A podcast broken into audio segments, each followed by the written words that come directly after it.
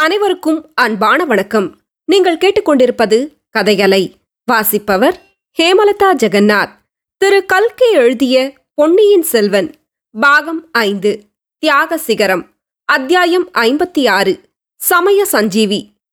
அன்று இரவு கடைசி காவலன் வந்துவிட்டு போனதும் வந்தியத்தேவன் அடுத்த அறையிலிருந்த பைத்தியக்காரன் என்ன சொல்லப் போகிறான் என்று அறிய ஆவலுடன் காத்திருந்தான்.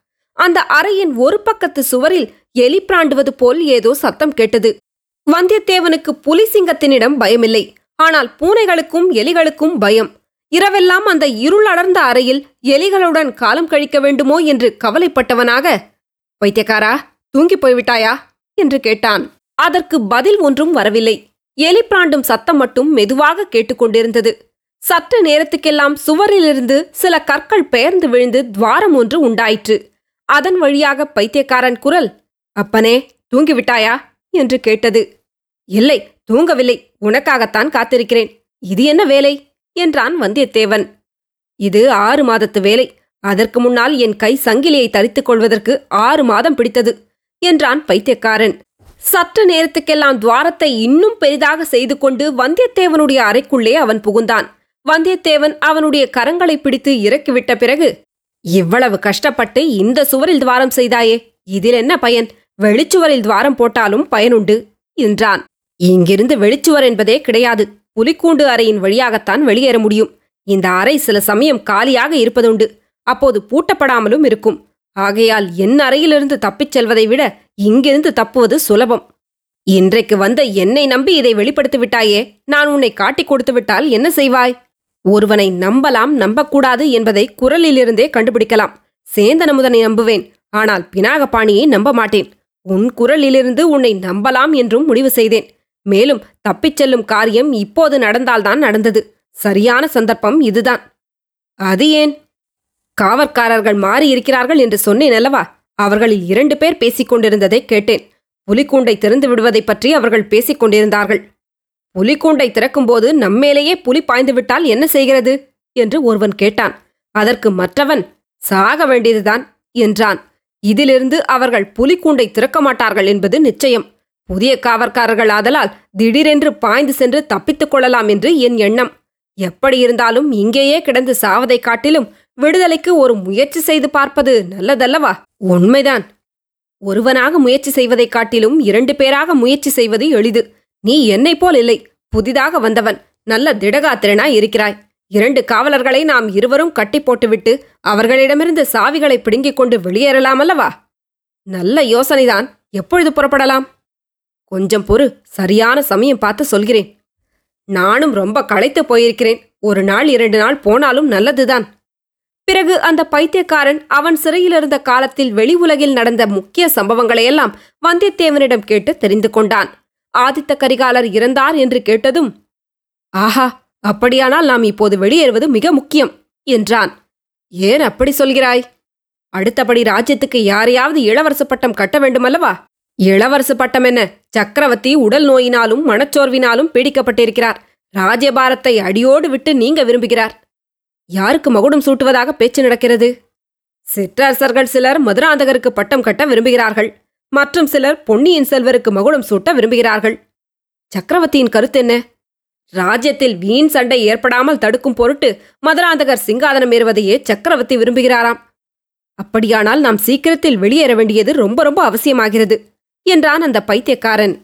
பிறகு ஈழ நாட்டில் பாண்டியர் மகுடமும் ரத்தினஹாரமும் இருக்குமிடம் பற்றி தான் தெரிந்து கொண்ட விதத்தை விவரமாக கூறினான்.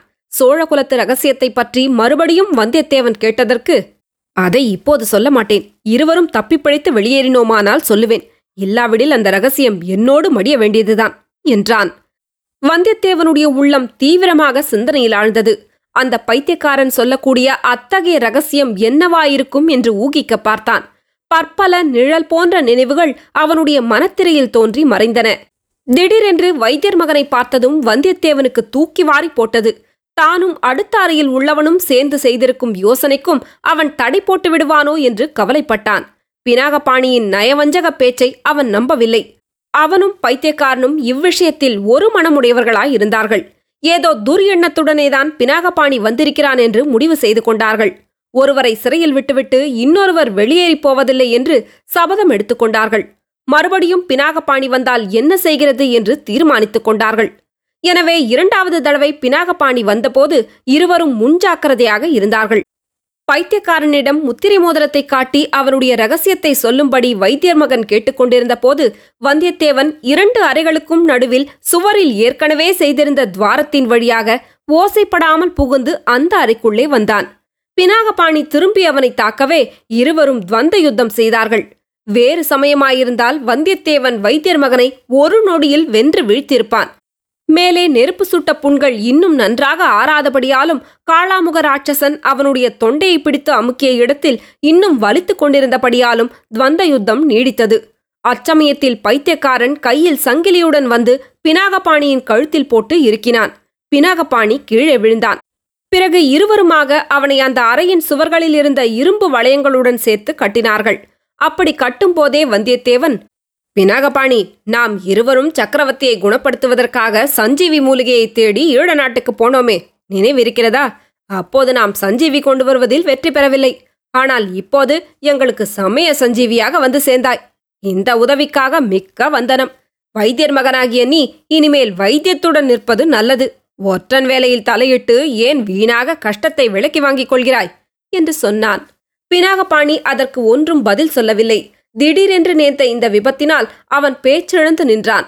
ஆனால் அவனுடைய கண்கள் மட்டும் கோபக்கணலை கக்கினவென்பது அவன் கொண்டு வந்து கீழே போட்டிருந்த தீவர்த்தி வெளிச்சத்தில் நன்றாக தெரிந்தது. பின்னர் இருவரும் வைத்தியர் மகன் கொண்டு வந்திருந்த அதிகார முத்திரையை கைப்பற்றிக் கொண்டார்கள். பினாகபாணி தலையில் சுற்றியிருந்த துணியை எடுத்து வந்தியத்தேவன் தன் தலையில் சுற்றி கொண்டான்.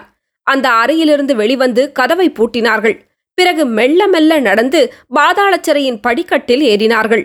வழி சரியாக தெரியாதவர்களாதலால் நிதானமாக அங்கும் இங்கும் பார்த்து கொண்டு நடந்தார்கள். புலிகளின் உருமல் சத்தம் கேட்டதும் இருவருக்கும் மேலே போக சிறிது தயக்கமாகவே இருந்தது. ஒருவேளை தாங்கள் தப்புவதை எப்படியோ அறிந்து புலியை கூண்டிலிருந்து அவிழ்த்து விட்டிருப்பார்களோ? வந்தியத்தேவனும் பைத்தியக்காரனும் புலிக்கூண்டு அறைக்குள்ளே மெதுவாக எட்டி பார்த்தார்கள். அந்த அறையில் அச்சமயம் ஒரே ஒரு காவலன்தான் இருந்தான். உருமிய புலிகள் இருந்த கூண்டை அவன் உற்று நோக்கிக் கொண்டிருந்தான். ஒருவேளை புலிக்கூண்டை திறந்து புலிகளை தங்கள் மீது ஏவிவிட அவன் யோசிக்கிறானா என்ன? அச்சமயம் வைத்தியர் மகன் கூச்சல் போட ஆரம்பித்திருந்தான். அந்த கூச்சல் இக்காவலனுடைய சந்தேகத்தை கிளப்பிவிட்டிருக்கலாம் அல்லவா? விநாகபாணியின் வாயில் துணியை அடைத்துவிட்டு வராதது எவ்வளவு தவறாக போயிற்று? தொடரும். கதையலை உங்களுக்கு பிடிச்சிருந்ததுன்னா உங்க நண்பர்களோடும் உறவினர்களோடும் பகிர்ந்துக்கோங்க. நன்றி.